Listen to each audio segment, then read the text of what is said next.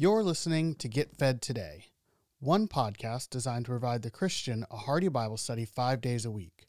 While our mission is to showcase a variety of different Bible teachers, if you want to access more content from a particular pastor, simply listen to the end of the episode for additional information. On behalf of the entire team at Get Fed Today, it is our prayer that today's episode encourages your growth in the grace and knowledge of our Lord Jesus Christ little letter or epistle of 25 verses of Jude, one chapter.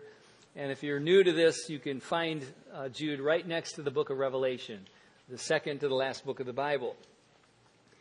Remember, if you were with us, Jude, uh, the half brother of Jesus, wrote to those who were saved by the Lord uh, to encourage them and hope to be more encouraging. He wanted to talk about their common salvation, but he was burdened because he had to warn them about well, what happens to any ministry, it happens to nations. Uh, those creep in that have a different agenda and uh, are serving themselves. And so he wanted to warn them about these false teachers, these people who are bringing a different gospel, twisting grace into something that, hey, you can do whatever you want, twisting the, the nature of Jesus. Well, he's not really God.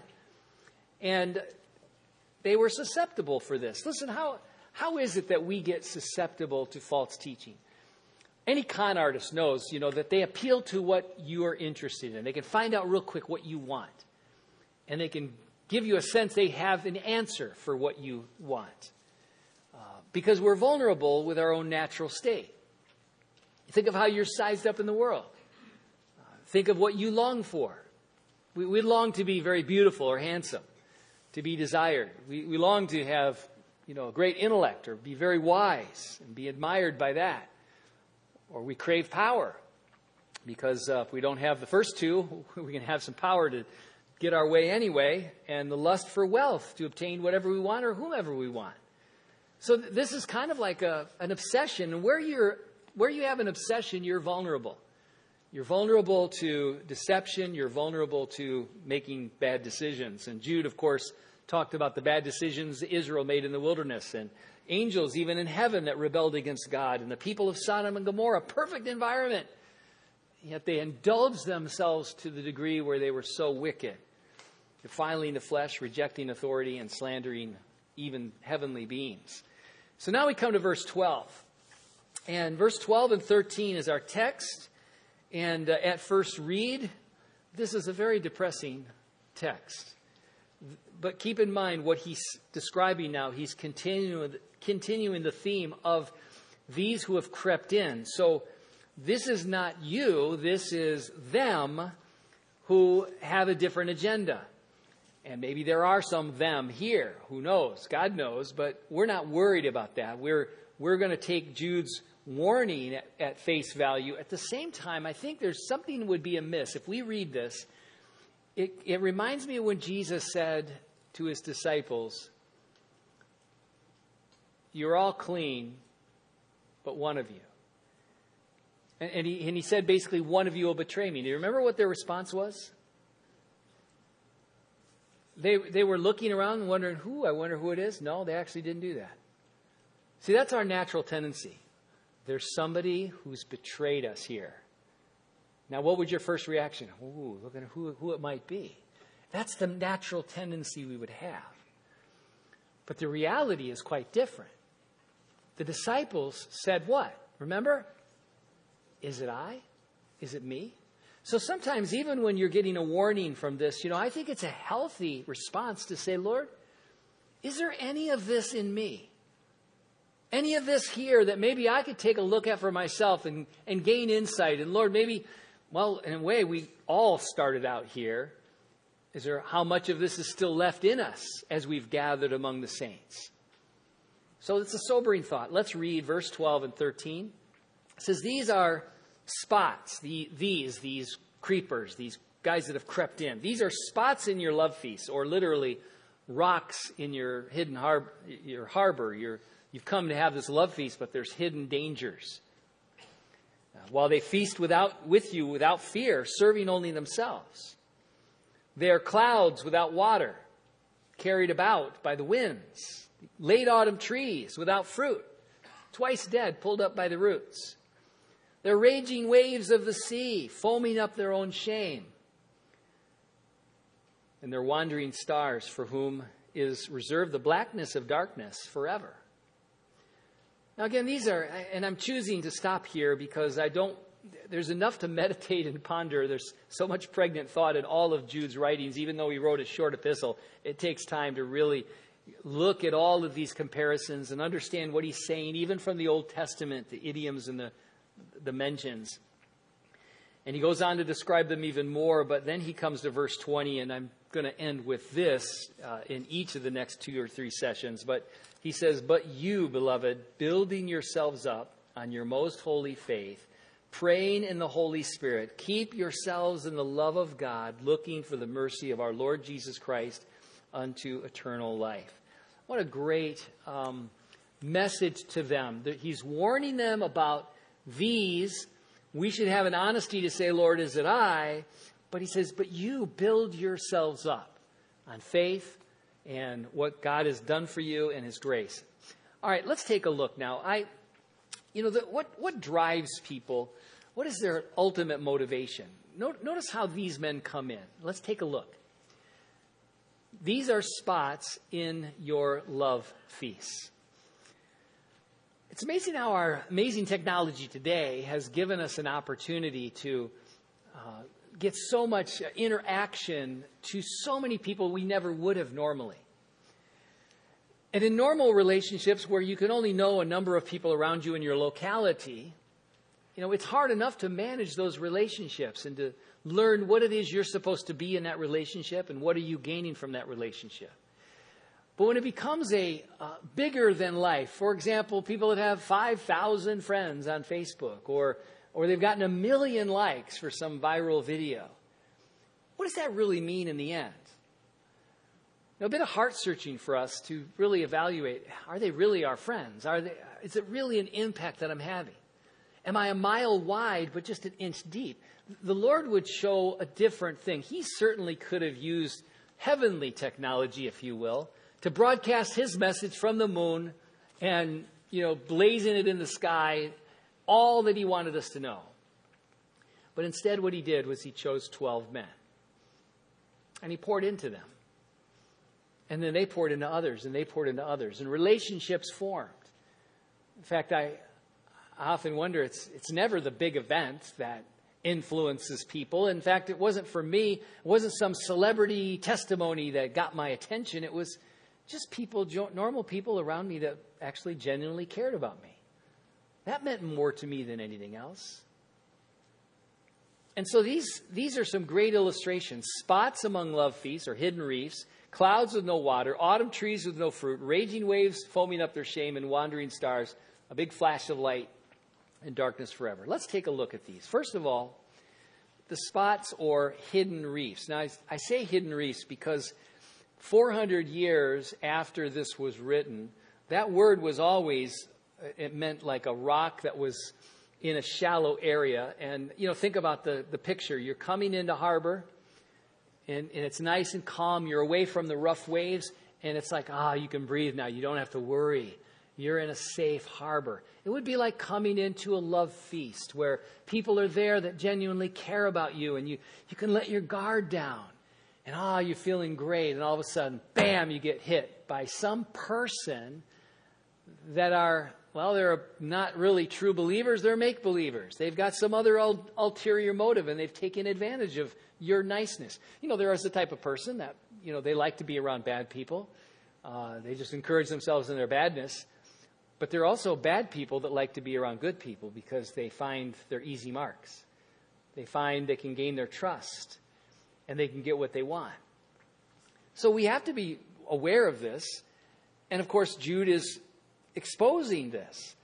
Now, love feasts were uh, actually a common thing. We, we might call it a potluck, but it was more than that in that culture. Literally, you uh, shared your life with people, you shared your substance with them, you you, you got together and just like a potluck, you know, for a moment, everybody's bringing what they can bring and everybody shares and there's a lot of feasting and fun. And of course, we had many of those in our day. And it seems like anytime we do an event, there's food involved. And that's why people have nicknamed us Calorie Chapel at times. But uh, th- this is a part of Jesus ate with his disciples all the time. There's something spiritual about eating. There's something wonderful. They accused Jesus of being a wine bibber and a glutton because apparently he was always with his disciples eating and feasting. And, but Jesus said something in Luke that was very powerful. He said, Listen, when you invite someone over for a dinner or supper, don't ask your friends, your brothers, your relatives, your rich neighbors, lest they invite you back. But you and you can be repaid. But when you give a feast, he said, invite the poor, the maimed, the lame, the blind. Why don't we do that more?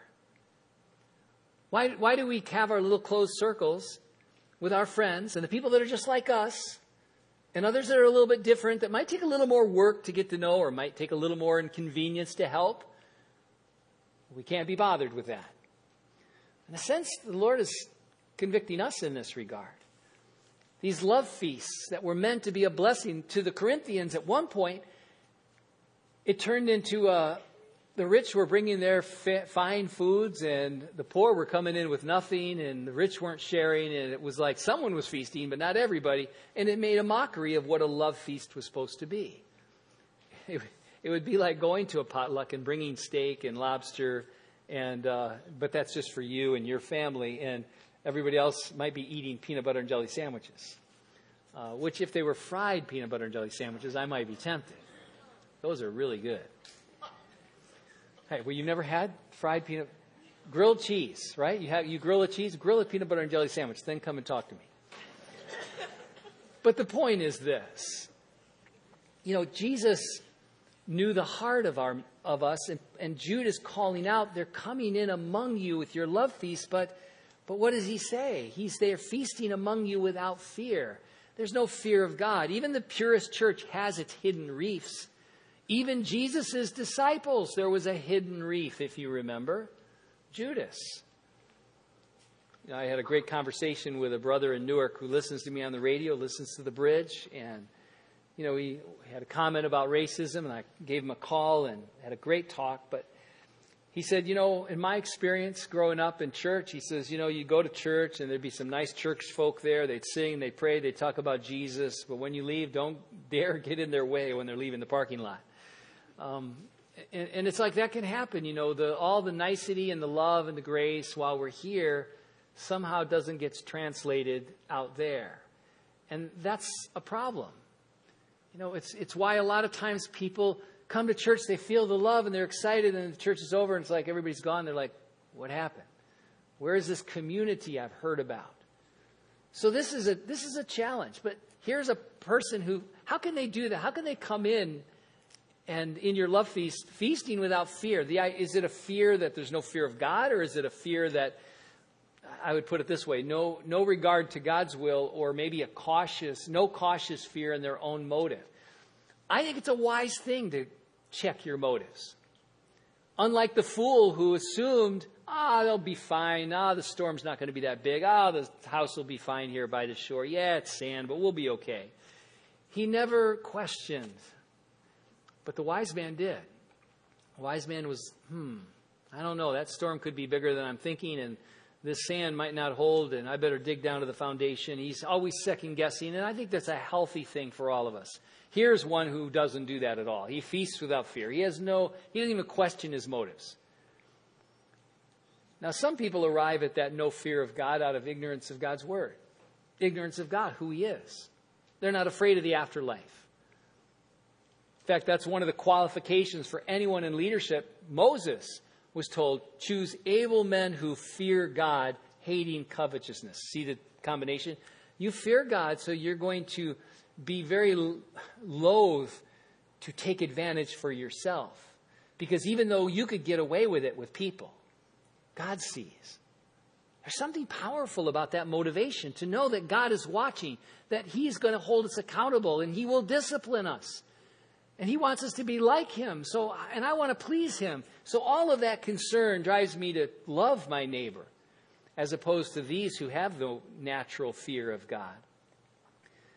Some arrive out of ignorance of God, but some arrive out of substance abuse. It clouds their senses. They get intoxicated and they have no clue to what to think of. That they revert to just the emotional state, no rational thought. That's what drugs, alcohol, abuse of substances do. To the degree where I don't know if you saw the news last week, it was heartbreaking. That mother in Texas, beautiful young lady who's obviously going through some struggles in the COVID and depression, as many have and many are. And uh, she, you know, apparently, you know, had an overdose in a parking lot in Texas, in a Walmart, I think, and uh, the two little girls in her car, four and two, died of heat stroke in the car after she had died. I wonder, you know, if we could know how our decisions dramatically affect others in a negative way, if we would still do them. But when we're intoxicated, when we're under the influence, you can't even reason that out. We can't even calculate human suffering from substance abuse. But that could also explain why there is a lack of fear because people are so anesthetized in our culture. They're tranquilized, they're drunk, they're distracted with all kinds of, you know, pornography and other things that are totally addicting them, and they are losing fear of God. Sensual persons, all about myself, neglecting that sixth sense. You know, we you know, you've heard of ESP, right? And I know what you think of when you hear of ESP. Not extrasensory perception is in, whoo, but extra spiritual sense. God has given us our five senses that are wonderful for here. But we need a spiritual sense. We need to be born again to be aware and conscious of Him and walk with Him. And without that, we'll be just like Esau, who, I mean, his whole world was food, fun, and females. That's all that mattered to him. He had no care for his birthright, his spiritual birthright. He was willing to sell that for a cup of soup. And he did. Unlike Jacob, who had a care for those things, those spiritual things. So, so what happens when this mentality comes? These, these um, ones that are feasting among you without fear, they, they end up serving only themselves. That's what it comes down to. Their, their real God is their appetite, what they desire, what they want. They've got a very clear agenda, what they want to get from you. And the Bible says, whose end is destruction, whose God is their belly or their appetite, whose glory is their shame, who set their mind on earthly things. See, I, I think much more of a person's final eternity. You know, I life matters, which is why we do this ultrasound, this medical unit, to help these babies in the womb and help these moms realize it's not just a blob of tissue and help them to hear that heartbeat and to see that child and to make that decision to straighten their lives and to get the right track. And we'll be there to help them during the journey. Well, boy, eternal life matters more than anything. So to be uncautious and unwise would be the opposite of this one who comes in and just, they don't check their motives. They think their motives are pure. You know, they're, they're, they're wise in their own eyes and they're pure in their own eyes, and they miss who they really are. They don't bother to ever ask, Is that me? Is that me? Charles Dickens says, No one is useless in this world who lightens the burdens of others. And uh, John Bunyan said, You have not lived today until you have done something for someone who can never repay you. What a powerful statement. What a great quote. You have not lived today unless you can do something for someone who cannot repay you. So don't be a one who is a hidden reef. When someone encounters you, they're going to be hurt. Rather be a blessing. And the second illustration is they're clouds without water carried about by the winds. Now, when I think of winds, I think of all the winds of doctrine that are usually uh, more appealing to the younger and immature. They get carried about by every wind of doctrine because they're not really knowledge of the Bible yet. And man, I get on the internet, let me tell you, talking about winds. There's a lot of winds, foul winds that are blowing with all these ideas and doctrines and ideologies and isms, and the alternatives are numerous. How can you tell what's right? How do you know? Well, you get into the Word, you test all things. But these are guys that come in with a promise of refreshing water. The idea of these rain clouds are coming, the dark clouds. Whoa, you're a farmer, your, your ground is parched. You're like, oh, it's going to rain. But to your dismay, the clouds just pass right by not a drop. Like, what happened? Well, that's kind of what these people are when they come in with an ulterior motive. They're not really there to really be a blessing, to refresh others, but they can look the part. They can look like your best friend. They can f- discover, look, uh, there's, there's always predators. We have to be aware of that. You know, but whoever faults boastly of giving is like clouds and wind without rain. There are people that can make you think they're very generous, and, but they've got a, an ulterior motive. And this is essentially what he's warning. But when the Word of God comes down, it is like refreshing rain. It will make a difference in people's lives. I mean, sometimes, though, the problem is with the hearer. You know, a word can go out, but Jesus warned how you hear. Take heed how you hear. He warned about the seed falling on the hardened path. Not going to germinate there or the seed that gets germinated really quickly in the, in the thin soil, the rocky soil, and it sprouts up, but then it dries up quickly because it has no depth. Then the seed falls on the thorns, and it grows up, but the thorns choke it out. So the, the key is to be a hearer that truly is receiving that truth, that word. So sometimes that parched earth comes not from the lack of rain, but from the hardness of heart. But sometimes it is, and in Jude's case here, it's a teacher problem. You got the show of a rain cloud, but no rain. Useless teaching that doesn't inspire or lift up toward the Lord or refresh the soul. Homilies of the pretense of advanced scholarly enlightened thought. Gives off airs of deep spirituality, but no real refreshing truths. Or that which just entertains, but doesn't really satisfy. You feel good, but you're not built up empty philosophies, amuse for a season, but leave you spiritually bankrupt.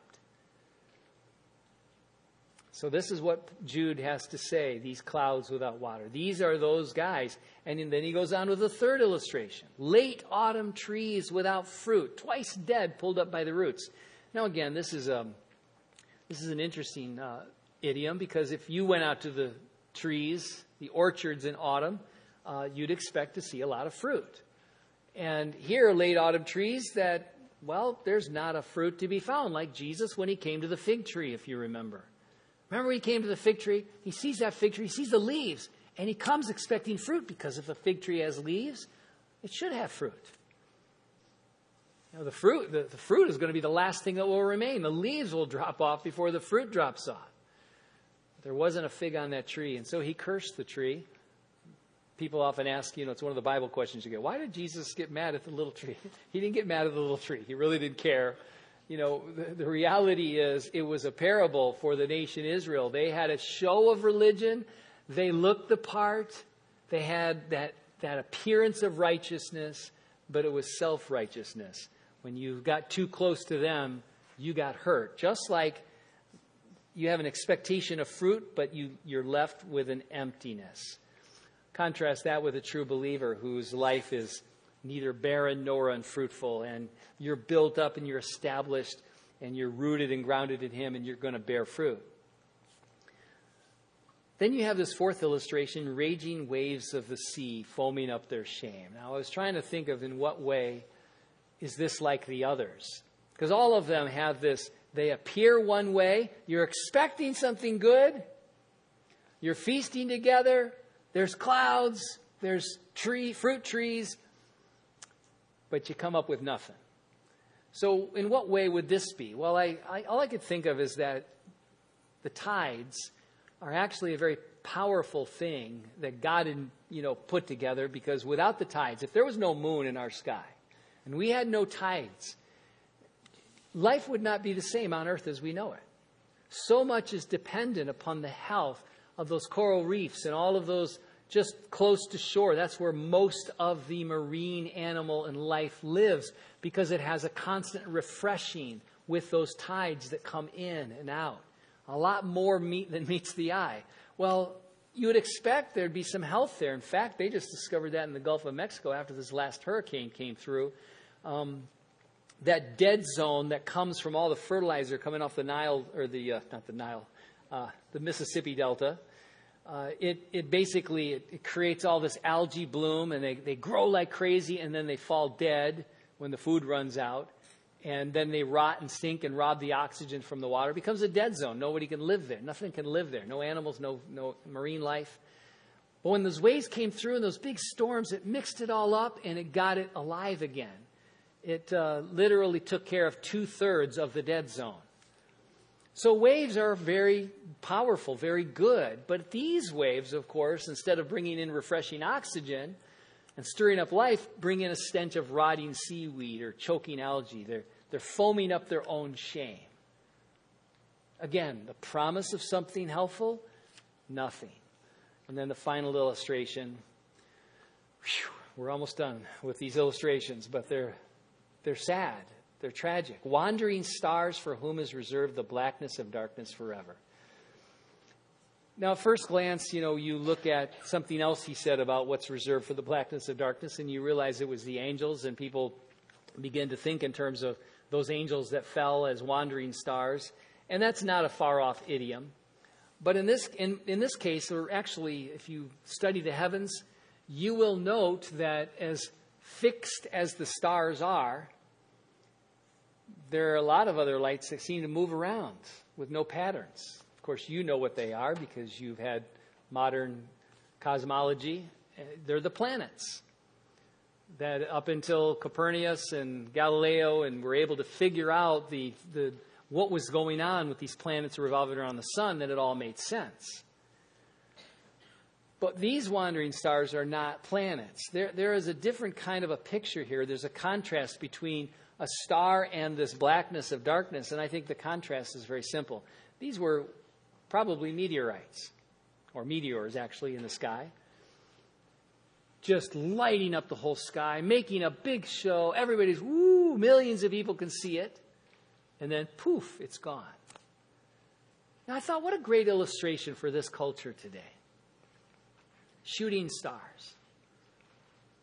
You know, one hit wonders. Got my fame today. You know, I'm, i have got, I'm in the starlight, a moment of fame, one breakthrough, I go viral. Everybody knows my name. You know, it's amazing what we will do. We'll sell our soul for that, those extra likes. How how susceptible, how vulnerable we are to that obsession to be known. You know, because there's a, that, that obsession's there because we have been separated from God, but now that we've entered into His relationship, I don't need to need you to please me. Now I'm filled by Him and I can be a blessing to you. And that's the idea. The opposite of these guys that come in, they've got their own agenda. They want to shine. Look at me, look at me, look at me. By the way, uh, they did an amazing comparison. I, I was looking and researching, I couldn't find it. I wanted to have the link to share with you. I'm still looking for it. But someone did a study on people that were famous because of you know entertainment or some shallow pursuit. You know, they were famous because they could act or they could do some feat. And uh, then there are other, other people famous for actually doing amazingly good things, humanitarian aid, like Mother Teresa types. And they compared a lot of these, you know, famous for servants and famous for just, you know, the celebrity idea of today. And they compared them. And of course, the celebrities had a lot more money and a lot more notoriety than the famous servants. But one thing they did in the happiness quotient, they discovered something interesting. Those that were famous for service were the most well adjusted, happy, balanced. Families were stable. It's just like there's just life around them. And those that were famous for just, you know, movies and theater, whatever it is, depression and drugs, and the money didn't solve their problems, and they're, they're, they're, miserable. They're seeing psychiatrists all the time. They're spending their money to try to overcome all of their issues. And you think, isn't this a great parable? You, are a shooting star. Woo, look at that. Everybody sees you, and then you're gone. And what then? Why are we so obsessed with that? You, you know what I'm talking about. All the click, clickbait that you get in your internet. You know, see what the celebrities look like now, 30 years later. Oh, I got to see that. Wow. Why do we get so obsessed with that stuff? Maybe it's just me. Now I know it's you too. Jude makes this great comparison. So now what do all these things have in common? All these examples, all these idioms, they're drawn from all quarters of the world the earth, the plants, the air, the sea, the heavens. But they're out of joint. Something's missing. They're empty. They promise one thing, they deliver bubkiss, nothing. just a few years or a few verses, Jude shows colorfully this emptiness. Dangerous as sunken rocks in your quiet, safe harbor, useless as rainless clouds when you're in desperate need of water, unfruitful as barren trees when you're hungry in harvest time, dirty as a foaming sea when you needed that refreshing tide, the quick blaze of a shooting star when light at night could have easily guided you and helped you. So, in every respect, it was just all about themselves. Well, what a contrast for us. But you, he goes on to say in verse 20, beloved, building yourselves up on your most holy faith, praying in the Holy Spirit, keeping yourselves in the love of God, looking for the mercy of our Lord Jesus Christ unto eternal life. And you now have compassion on those making a distinction, even saving with fear, pulling them out of the fire, hating even the garment defiled by the flesh, risking your own life to rescue others trapped. What a difference. What a contrast. But a lot of times it comes with, number one, just a plodding along doing the right thing. And you know what I mean by plodding? I mean, like, you know, we sometimes really want some fantastical answer to our prayer and some sign that God is with me, some answer, some, whoo, I know, thank you, God. We, we get so, like I said last week, you know, if I quote a verse, you're there, uh, half there, many of you. Some are not even there. But if I would say, I got to tell you about this dream Last night. I had this experience. It was amazing. Let me tell you, you're on the edge of your seats. Oh, I want to hear that. Why is that? Because we don't like the idea of plodding along verse by verse, learning the things of God. We want some easy, quick answer. Doesn't happen that way. You're not going to get your PhD that way. You're not going to get your bachelor's. You're not going to get high school graduation that way. It's going to be some work. And what is seen is so often the thing that gets our attention, and we miss the unseen. You know, this is what I delight in. I, I know God has a plan. I know there's a purpose. I, I don't know many of you, and I know that whatever your journey is, your story, we intersect for a time, and I hope you're getting plugged in somewhere, somehow. But I, I would say that I know God uses His Word, and it will impact you. And for people that are looking for some really cool message that they can tell everybody about, it's not the same here. You're going to find that you come week by week by week, and maybe after a few years, you're going to realize, wow, I know the Word of God. Now, to some, that becomes a problem. I've, I've gotten some letters from some ladies who are very upset with me, kiddingly, that they've that I've ruined them because they know the Bible so well and the things of God so well. It's really hard to find a man that can keep pace with them, and uh, and they're still single as a result of it. So I'm warning you right now. I say that facetiously. The problem is, you know, we, we really do need to value the things that are most important. I want you to turn real briefly to tie this up with a passage in that Paul wrote to a very carnal church, the Corinthian church, in his second epistle to them. He was uh, trying to help them see this perspective. He was trying to encourage them to see the unseen and talk, talks about you know how they looked at him and all the persecution he was going through. He goes, "Listen, God is using this for His glory. Uh, our our struggles that we're going through, God is we're carrying about in our body the dying of Jesus." But it's so the life of Jesus might be manifest. See, if I'm expecting an easy road as a Christian, I'm going to be set up to be susceptible to these charlatans that Jude described coming in. They're going to see my obsession and they're going to play me. But when I'm in the Word of God and I'm just faithful to be faithful to what He's given, and I'm going to plod along and I'm going to trust Him, and I'm going to get my eyes on the things that are eternal, not on the external, I'm not going to be easily deceived. I'm not going to be tricked. I'm not going to be swindled. I'm going to see right through it.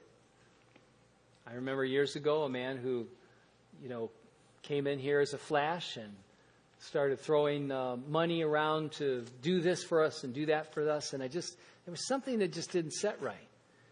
And, uh, but it was always the promise of the big payday, you know, and uh, he'd bring people up after service and introduce various clients of his. And, and, it, and it just seemed all too like he's just pretending like he knows me too well. And he found out later I felt he was playing these business partners to invest in his company. And, you know, you know, look, there are people that use the church. They come in, people in the church are generally nice people. And we could fall for these scams unless you're in the Word of God and you realize money doesn't drive you, pleasures aren't driving you. You want the Lord's will. And that's what we hope to encourage, you know, men and women that are single that have that desire for the Lord's will, that they find each other here and they have strong foundations. But you have to also, you know, remember the adage uh, finding the right person. Uh, you know, success isn't so much finding the right person as, as, it is avoiding the many who could mess your life up. And, uh, but even if you have made that kind of a mess and you've already gone down that road, keep in mind, God can use that too. You can't undo that decision of marriage. You fight through it and you say, okay, Lord, you're going to do something else. You're going to deepen me through this challenge.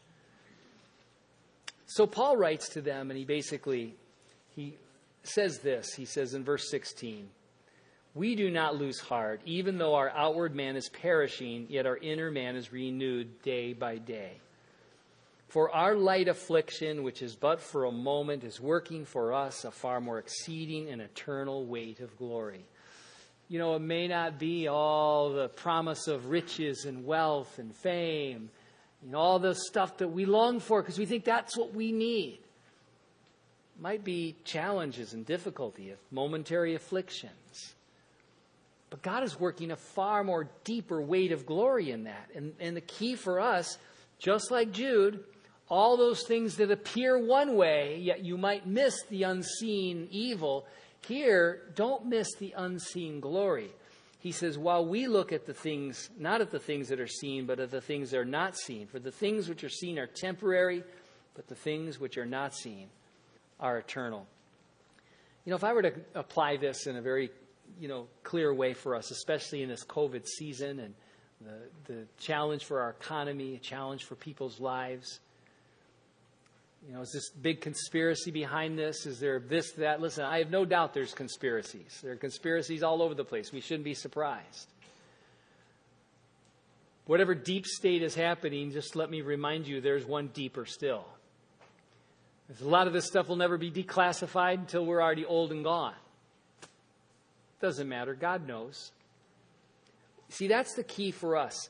And it reminds me, too, if we see the unseen, we won't be so upset about all of this craziness going on. We'll pray for God's will to be done. If, in fact, if anything, I'm seeing God stir people up because their lives are now much more uncomfortable. They're more prone to think, what does the Bible have to say about this? I need to know. I need to understand. And, and that's going to make a big difference because they're going to seek the Lord. And you know, this is the time now we can reach them. In fact, that's exactly what this is all really about.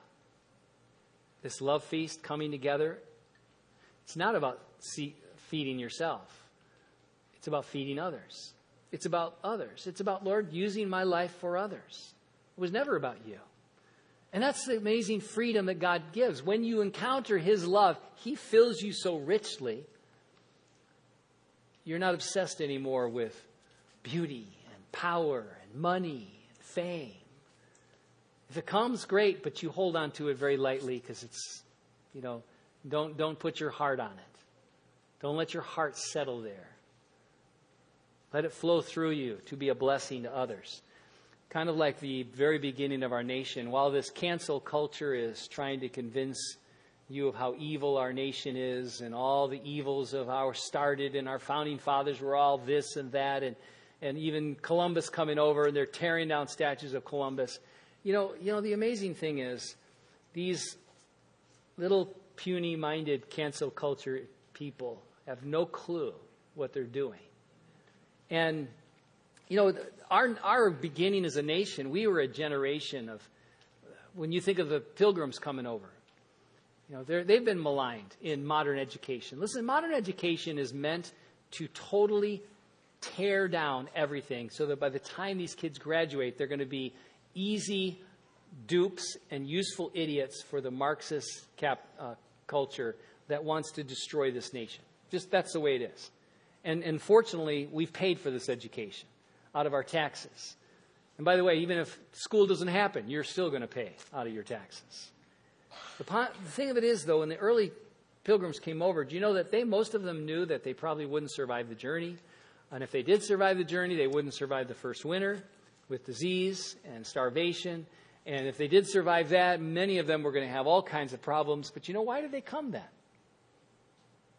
They came because they saw themselves as a stepping stone for the next generation. How different that is from the cancel culture, outraged at the least offense, you know, offended over everything. My feelings are hurt over everything. Rather than this kind of people that suffered and endured, even though they suffered, they knew they were making a better life for the next generation. Now, I have to say, there's a lot of our generation was very absorbed in itself, very selfish. You know, look at the debt we're in right now as a nation. It's just a picture of the people we voted in that keep, you know, spending, spending, spending. We don't see ourselves as stepping stones anymore. We want it now. We gloat in that. Little bumper stickers, you know, on the back of a Winnebago. I'm spending my children's inheritance. It's kind of like a joy. It's like, I'm going to live it up. Who cares about them? And that's a mentality for many, but that's, that was not the mentality of those that founded this nation. You know, and those are the heroes we need to keep their statutes up. We need to re erect them. And I'm praying that every one of those ones that was torn down gets a highlight of who they were and what they really were about. And that we really dig down deep and understand our history and our roots. Because we have drifted from those roots and we have become obsessed and we have become selfish and materialistic. But let's come back. So I, I look at this and I think, well, when has it ever been easy? When we look at the things that can't be seen, this is what we see. What the world doesn't see when a few people are gathered in a prayer meeting in a church is that that is the very foundation of the future of these people. And I got to tell you, I was like blown away at our last prayer meeting on Sunday night. I walked down here, as one little group here. There was one seat left. It was the rest of it was some ladies of the church, and I joined them. And I was, I was humbled. I, I was blown away. I, I thought I knew how to pray. I realized I was like a Boy Scout compared to some of these women that were interceding, lifting up you and lifting up ministry and lifting up the pastors and lifting up. And I'm sitting there going, wow. And all I could think of is the world misses that. What they'll look at here with disdain, like, ah, what are you church people going to do? These little old ladies in church, what do they mean? Let me tell you something. That group was fueling every ministry, every radio thing we've done, every outreach we've done. That was the fuel. The world doesn't see that. We need to see that. We need to measure things quite differently. What's sterilizing the church in our country is an obsession for appearances and the cool, hip, new thing. Rather than just getting back to basics, plodding along, being faithful with the little things the Lord gives you, and the Lord will take care of the rest. Oh, Lord, help us to see that. Help us to follow Him. Father, thank you so much for your faithfulness. I do pray that the gospel message that you have so richly given to us through your Son, His death for us, that we could have an eternal life with you, enjoy it now and all eternity celebrate it. I pray for some here that have yet to have that assurance that when they breathe their last, they're with you, Lord. I pray you draw them by your mercies to trust in your Son Jesus, who loved them and died for them. Call on his name. When they're softened and they see the world doesn't satisfy and they've tasted the wages of the devil and they don't they don't add up I pray, Father, that they call upon your name. You might show them the difference as you showed me so mercifully many years ago. And continue to prove yourself powerful. Right now, everybody's praying. Maybe you're at home. Maybe you're even on the radio. Just listen. Is God speaking to you to settle that business with Him, to trust Jesus now? What are you waiting for? Now, you can do that in a prayer. You can do that with a calling on his name. You know, that itself is not what saves you. What saves you is faith in Jesus Christ alone. What he did for you. You're confident that his death gave you life because he paid for your sin and now opens a door for you to come to the God of life. If that's what you desire right now, well, everybody's praying. Just, just say, Lord, here am I. Forgive me of my sin. I, I want to put my trust in you. If that's you right now, just express that in your own words. Lord, I need you. I believe you. I want to, I want to be ready when you come back for your people. I want to be with you in heaven. If that's your desire, lift that need to Him. Trust Him. And I would encourage you, if, if that's you, you express that to the Lord. We'd love to give you a Bible, some materials to help you grow, help you understand His ways. Um, look, just open your Bible. And it's a, it's a road through the Bible, it's, it's a journey. You're not going to do it in a night. You're going to have more questions than answers at first.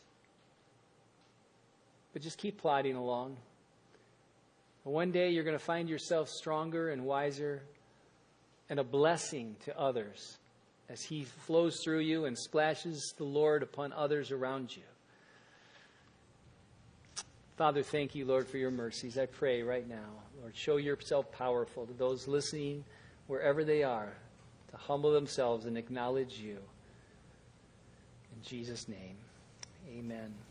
Thank you for listening to Get Fed Today. Today's sermon comes from Pastor Lloyd Pulley. If you enjoy the message, you can learn more about Pastor Lloyd's ministry by visiting www.ccob.org.